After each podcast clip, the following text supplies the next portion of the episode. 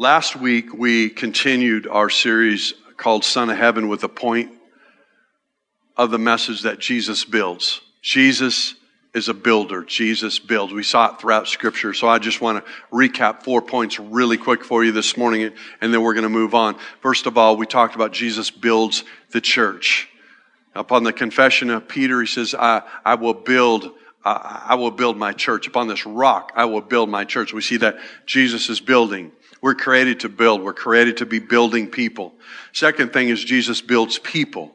You know, I'm crazy in love with the church because that's what Jesus is building. I'm crazy in love with people because that's what Jesus is building. And when I see God moving in people, uh, God growing in people, people being, you know, just kind of moved from one place to another, there's a shift and it just encourages me every time. The third thing was Jesus builds abundantly.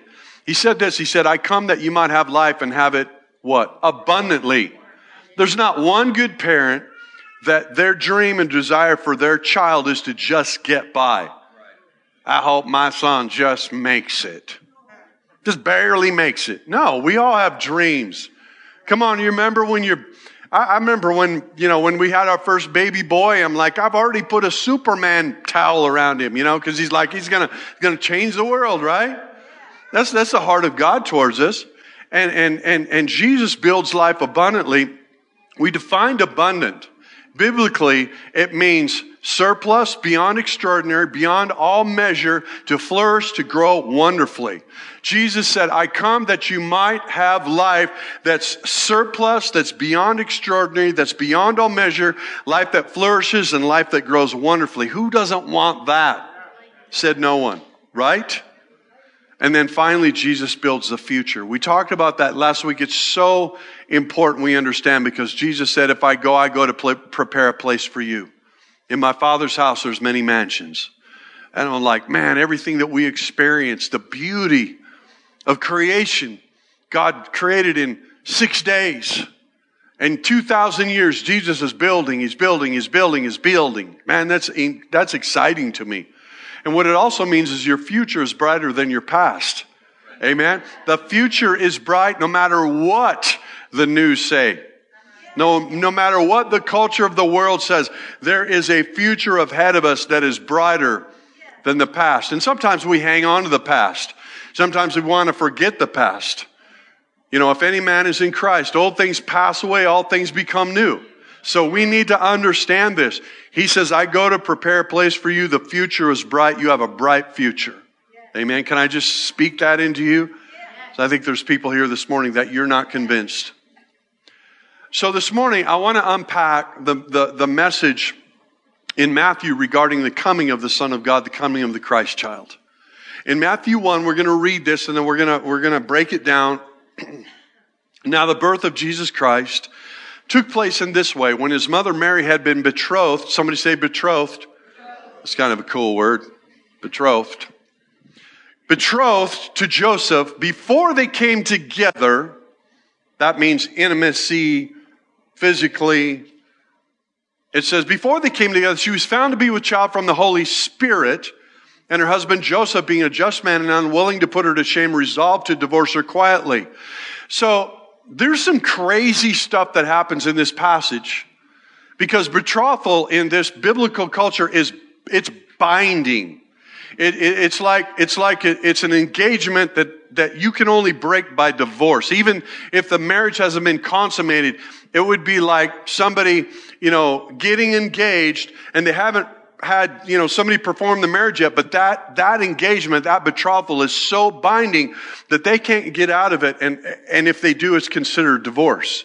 Or if they, if they mess around outside of that engagement, it's actually considered adultery. That's how binding it was. And it was most likely an arranged marriage. There's some biblical stuff that traditions that we don't have today that when you look at them and you break them down, they'd be like, wow, that's kind of, that's kind of crazy, right? See, parents of the, of the, and some, some scholars believe that Joseph was close to 30. Some believe he's probably in his late teens, maybe early 20s, and that Mary was probably 14, no, no, no older than 16. So what happens in that arranged marriage thing is the parents of Joseph, let's just use Joseph, would have been looking for a suitable, you know, young woman for their, their son to marry. And they would consider all kinds of aspects in that. You know, is, is, is she suitable for him? Is she suitable for us? Does it add to our family? Like, wow, yeah, because if she gets married, she's going to get, she's going to get four cows. And that means that they're going to bring four cow. I, I got a four cow girl. But I think he deserves to be, you know, to marry a 10 cow girl. I mean, there's just all kinds of stuff that plays into it. Or it's like, well, like when Robbie and I married, in my mind, I was always going to marry somebody that was tall because I wanted a whole bunch of basketball players. And she was five one and a quarter, right? If that had been an arranged marriage, then it would be like, no, nope, she just doesn't measure up. I tell you what, I, I, I tell her all the time, I just, you know, I, I, she married up. That's, that's all that's all there is. oh, it's a good one, huh? Merry Christmas. That one was free. She's so awesome. But there are strange, some strange biblical traditions. For example, if somebody passes away, what they would also do, one of the traditions was they would go and they would hire professional mourners. That's crazy. It's like my Uncle Larry passed away. We need to go find somebody that actually is really good at wailing. That's exactly what it was. This is a top tier wailer over here. There's a whole agency over here that they're, you know, they're, they're basically, you can, you can hire out, you know, mourners and, and wailer. I mean, this is, this is, by, this is tradition. Because that, what they would do is they would mourn for like days and days and days. And so we look at some of these Bible traditions, um, like think, think about the marriage ceremony of Isaac and Rachel. Now, if you, if you have, anybody have like a son or daughter that you've had married recently or blah, blah, blah. Do you know the, this is, this is crazy because we go through a process, um, the average uh, wedding in America basically is about $25,000. That's what it costs. If you look at Isaac, what he did was he just actually threw Rachel in the tent. That's a lot more economical. I mean, I would be like, if I had a daughter, I would be like, hey, how about we go to Cabela's and buy one of those really nice wall tents? I'll even put a shepherd stove in it. And then you could, you know what I'm saying? This is crazy. So we have these traditions that we go through sometimes, and, and, and some of them are good and some of them are thank you, Jesus, that they are not what we find. But so what happens is that the marriage had not been consummated yet, but the only way to break the engagement was by divorce. And although this was shocking, Joseph decided not to uncover what would have been considered adultery in the day with Mary. So here's this dilemma. And we tend, because we know the passage, we know the story, we've, we've, we've, we've sung it, we've heard it, we've preached it, we've spoken it, we've heard the story, we've seen the, you know, we've seen the nativity scene underneath the tree. How many of you got a nativity scene set up somewhere? That's really cool. How many of you have the, the shepherds around the nativity scene? That's not biblical, but, you know, because they came later. I'm just going to blow all your presuppositions up this morning. I, I heard it. I heard a good one.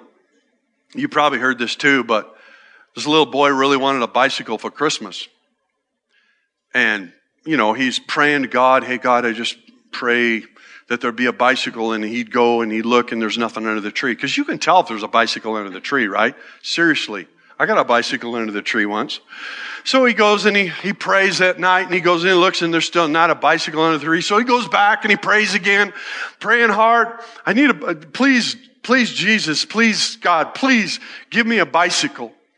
And then he goes and he looks and about the third time he prays, there's no bicycle under the tree. Then he basically decides he's going to pray one more time. And he goes to the nativity set and he grabs, he grabs Mary. And then he prays and he says, Jesus, I really want a bicycle, and if you ever want to see your mother again,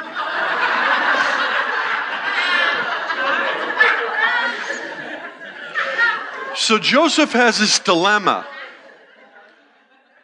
And because we, you guys are not going to be able to unthink that. But we tend to gloss over this knowing where it's going. But what a shock.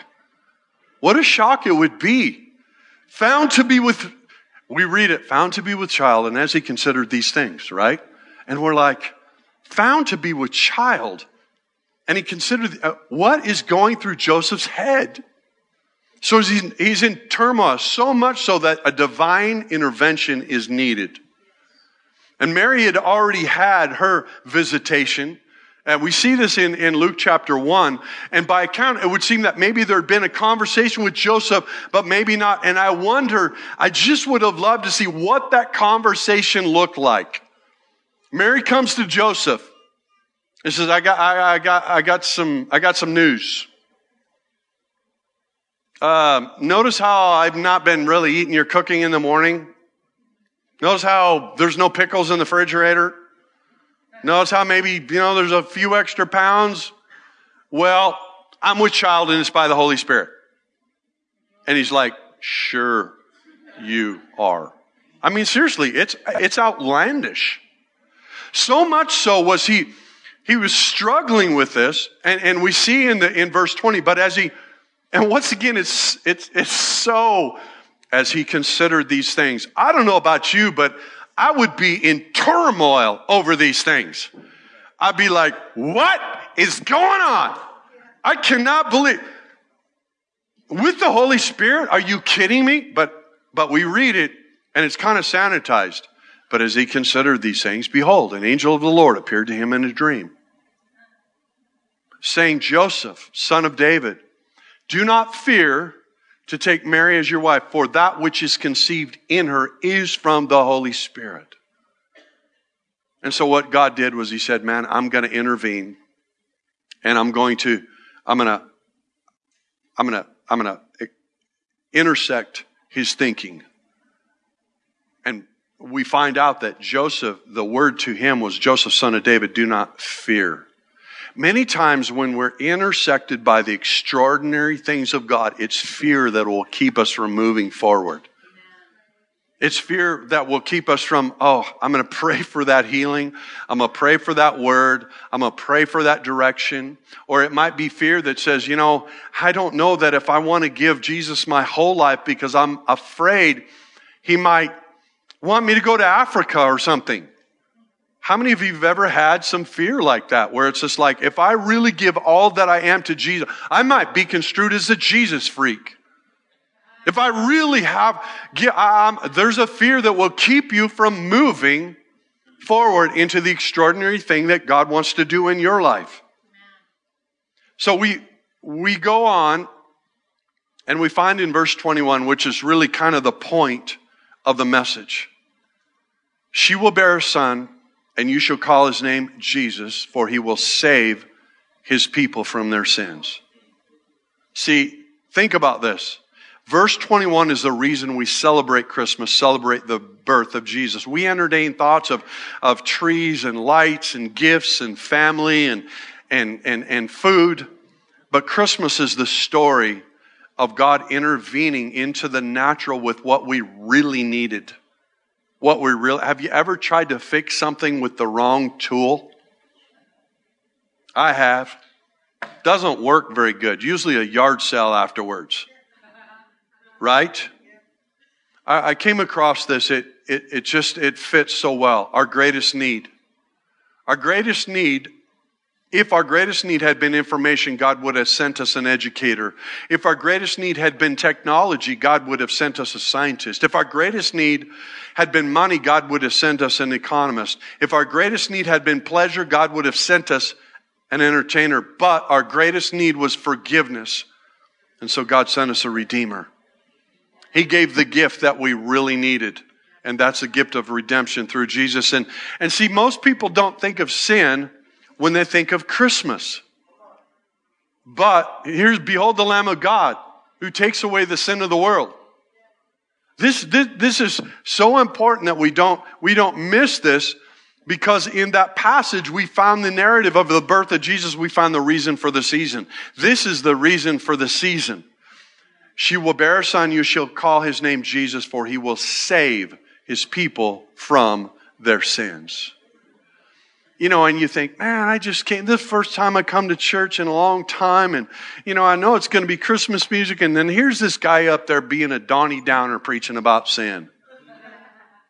But that's the reason. That's the gospel. If we look at the definition of sin, sometimes we're all over the board, but in essence, it's the failure or refusal of human beings to live the life intended for them by God, their creator. The biblical terminology for sin as an act and a commission, as well as human commission, is, is super extensive. Among the Old Testament words are, uh, would be translated miss the mark, fail, pass beyond, transgress, iniquity, perversion. New Testament terminology, much the same, related words, uh, injustice, unrighteousness, uh, transgress, lawlessness. And so, in Romans 3:23 it says that all have sinned and fall short of the glory of God. And a lot of times we take that as an indictment. I don't take it as an indictment. I take it and I try to unpack it that we come to the recognition that that, that, that when we look at the fall short of the glory, the word glory in the Greek is doxa, D-O-X-A, and it means image of God. And when you look at that in the context, you realize that God had a, God had purposes and plans and, and, and an extraordinary way for us to live. And yet, because of sin coming into the earth, we all have fallen short of, of the standard that God had for us. And it should break our, it breaks our hearts when it's personal to us. When you have a son or a daughter that is just like not walking the way that you know they could walk, you know they could live above. But the problem is none of us can do that. It's not like you can just, you know, get your, you know, pull up your, your big boy pants and, and, and walk in that way. It's been proven. The Old Testament proved we couldn't. And so Jesus came that he might be the righteousness of God on our behalf. I mean, that is the message of Christmas. There's not one person unaffected by sin. We can sin against God. We can miss the mark. How about this? We can miss the mark when it comes to these relationships too. How many of you missed the mark when it comes to these horizontal relationships? Man, I really messed up there. I really, I, I, I hurt somebody there. You know, I misrepresented something there. And, and, and, and we, overall, we have a tendency to, to judge it. Well, that's just a little white lie or that's the unforgivable sin. All of it basically separates us from the standard and the heart that God had for us and that we need a savior. And it's a lot easier for us many times to look at somebody else's sin than our own sin. We don't want to pray that prayer. Search me, oh God, know my heart. See if there be any wicked in me. That's a really, you got to have some courage to pray that prayer. Because you're saying, God, show me the places in me where I've missed the mark. And then it reminds me that I need Jesus even more. See, we want to diminish the role of sin. We want to re- redefine it. We want to refine it, redefine it, dress it up, and act like it doesn't make a difference. We want to justify it. We want to quantify it. We want to dilute it. We want to act like it applies to somebody else and not us but we all needed rescued. And the celebration of Christmas is a story of God coming in person to deliver the only rescue possible. It's the only thing that we needed. And he gave it to us. In John 1:29, I already quoted this. The next day, this is John the Baptist, saw Jesus coming toward him and said, Behold, the Lamb of God who takes away the sin of the world. Takes it away. How does that feel? Takes away. So I want to look quickly in Luke regarding the announcement. You guys all with me? You there? I want to look at Luke regarding the announcement to the shepherds regarding the Christ child. In Luke 2:12, it says, "And this will be a sign for you. You will find a baby wrapped in swaddling clothes and lying in a manger." Now, you'll find a baby wrapped in swaddling clothes and lying in a manger. And I, I want to just kind of unpack a couple of things. Why the mention of swaddling clothes? Swaddling clothes. What is that Old Testament tradition? What's that Bible thing over there that maybe we don't have a right frame of reference over here? So, a couple things. One of the interesting cultural aspects that is that shepherds would keep linen cloth close to them so they could wrap somebody in case somebody died. And then the other aspect was that people that would travel a long distance, um, and the men would wrap linen cloth around their midsection, so if they if someone passed along the journey, they could wrap them in linen. That was their tradition. So you see, something that the angel of the Lord was speaking to the shepherds was starting to, to kind of permeate their understanding of, of the context. The other cultural thing is that if a baby was considered legitimate, or a baby was considered legitimate, if the father took the linen cloth and wrapped it. That's a legitimate son. And the one that I find the most interesting, that I think is the most applicable, prophetic, was that most all of the lambs that were used in the temple sacrifices would have been birthed in flocks close to Bethlehem.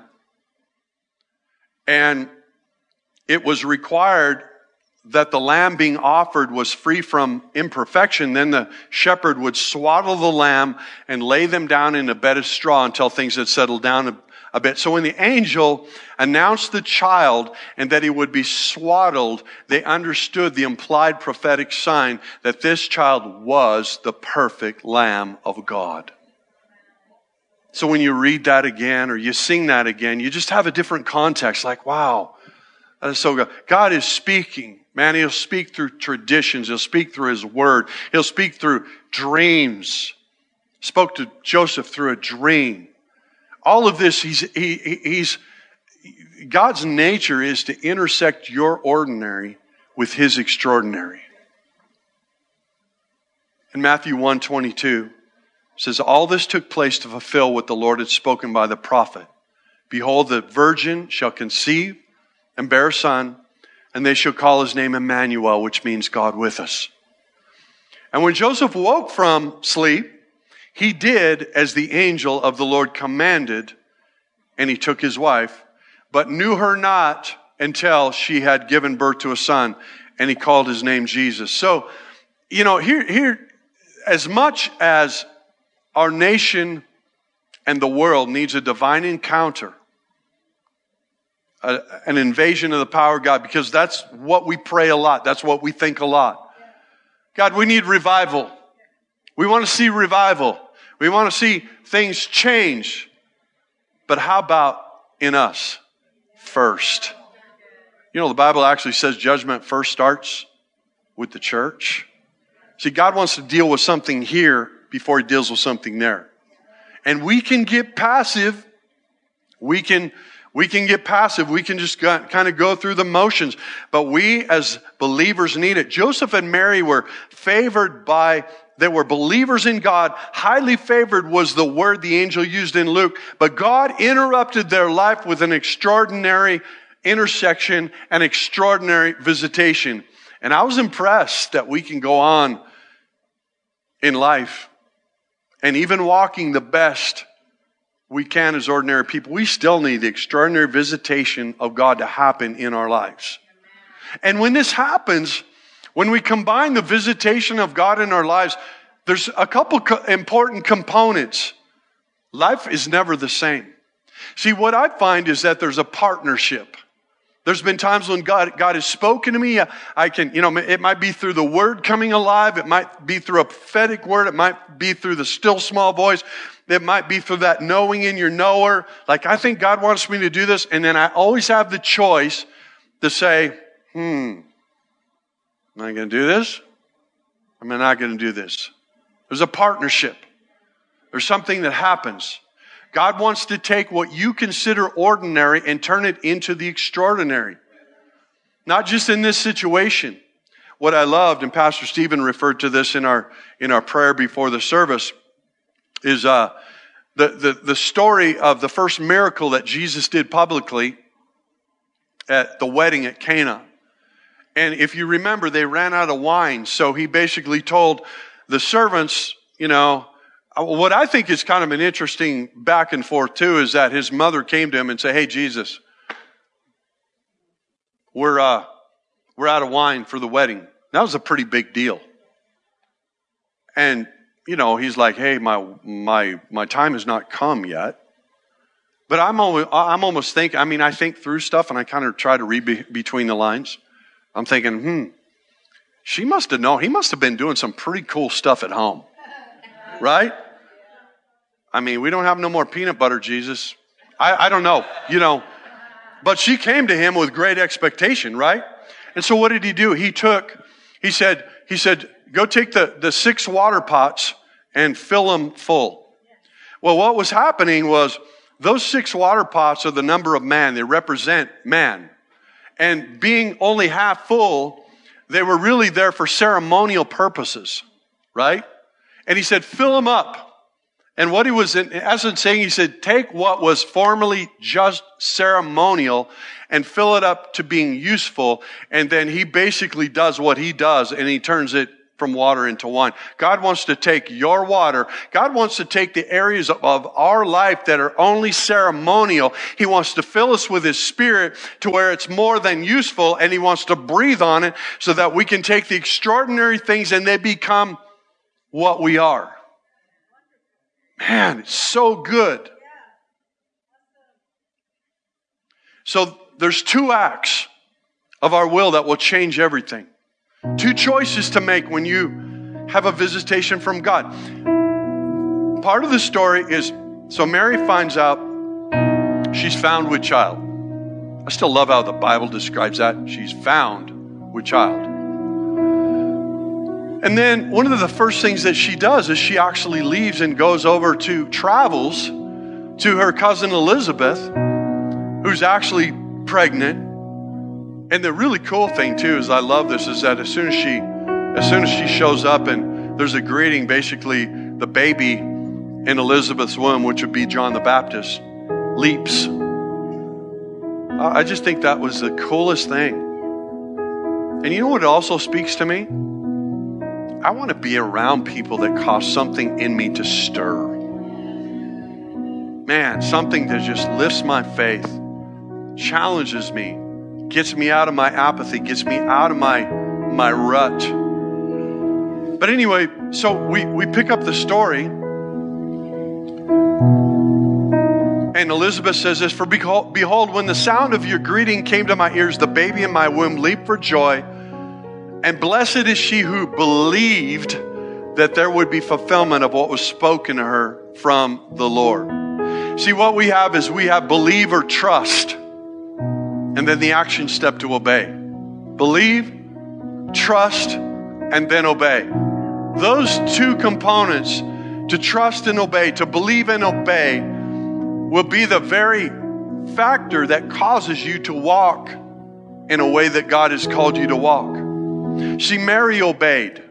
In Luke 138, it says, And Mary said, Behold, I am the servant of the Lord. Let it be to me according to your word. Right? There was a yes in her spirit, there was a yes in her heart. There would have been a lot of us that was like, no way, God, go find somebody else. Ain't no way I'm going to go through the public shame. I'm going to go through the questions. No way I'm going to talk to my, my, my fiance and tell him, hey, sorry, dude, but I'm already pregnant and it's by the Holy Spirit. She could have said no, but she said yes. Joseph obeyed.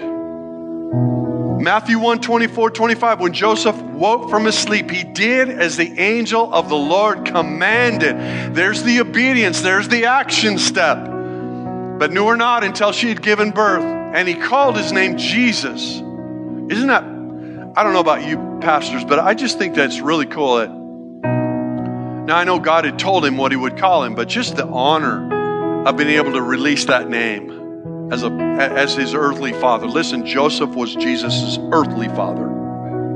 And he, and he got to say, hey, we're going to call him Jesus. We find the shepherds obeyed.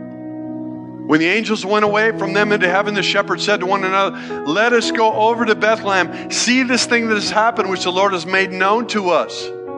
See, shepherds most likely obeyed and moved out of their comfort zone. Your obedience will move you out of your comfort zone. Because we all got a comfort zone. I remember years ago, a few years ago, walking through Walmart, pushing a cart with my wife. She's shopping, I'm minding the cart.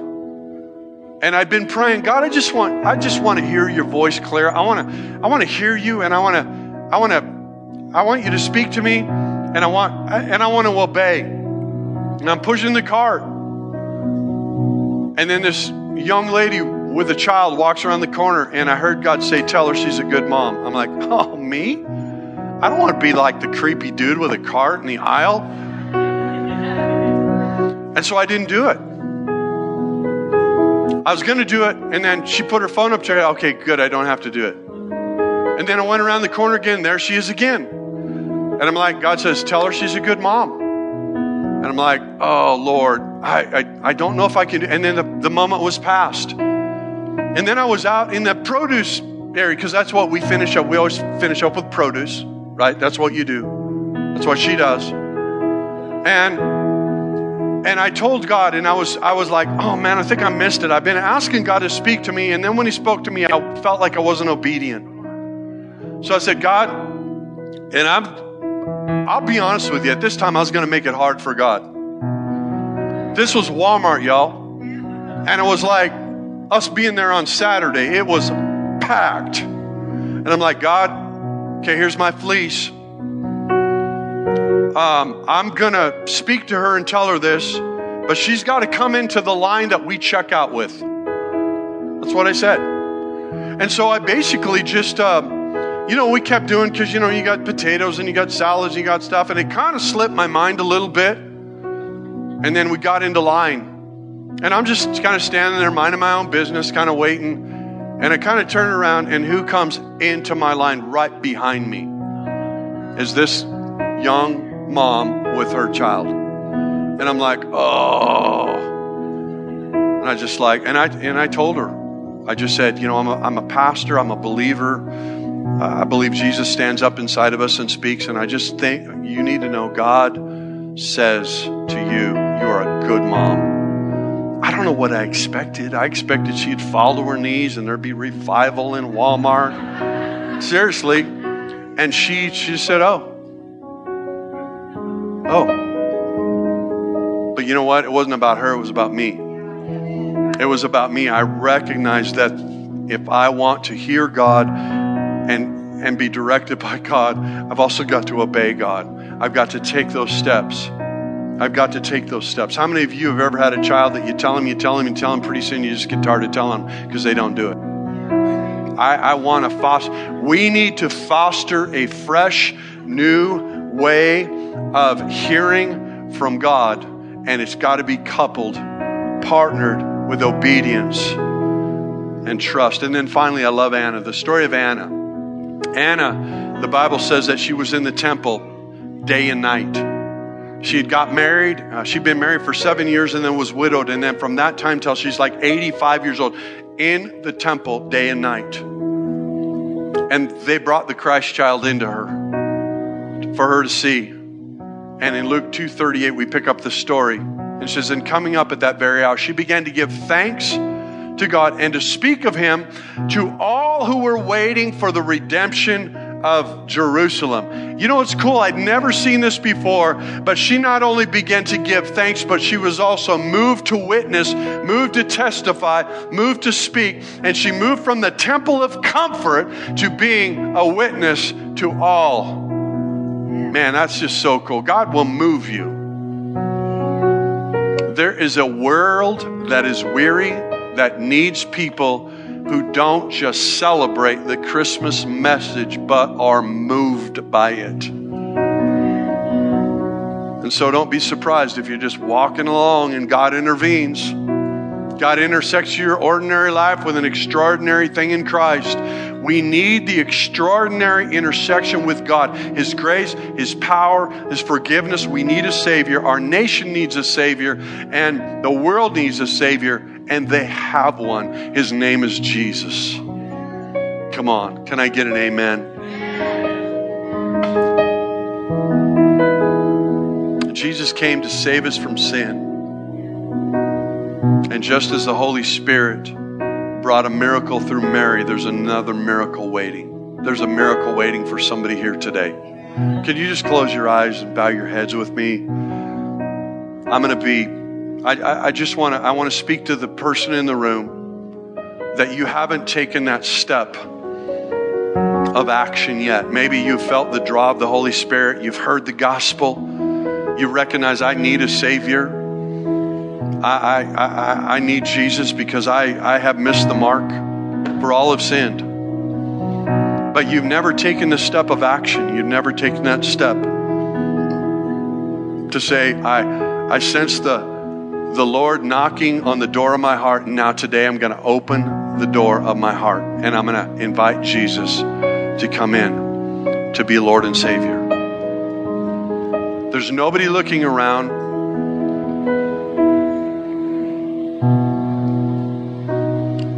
I want to give you the opportunity right now. If that's you, just right where you sit, you're saying, Today, I want to give my life to this Jesus. I want to open my door, I, open the, the, the, door of my heart. I want you to just, just lift your hand up and, and, and wave at me I, in agreement. You're saying, Pastor, today's the day. Today's my day. Thank you, sir. In the back.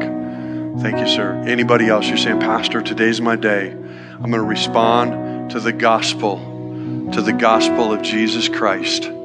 Jesus' name. For those of you that raised your hand, I've got uh, Pastor Robbie's just going to come and connect with you, just give you something. It's important that we don't do this, you know, uh, we do this in community. This is community. Anybody else this morning, you'd say, hey, today's the day I need, I, I want to give my, I want to open the door of my heart to this Jesus. Anybody else today?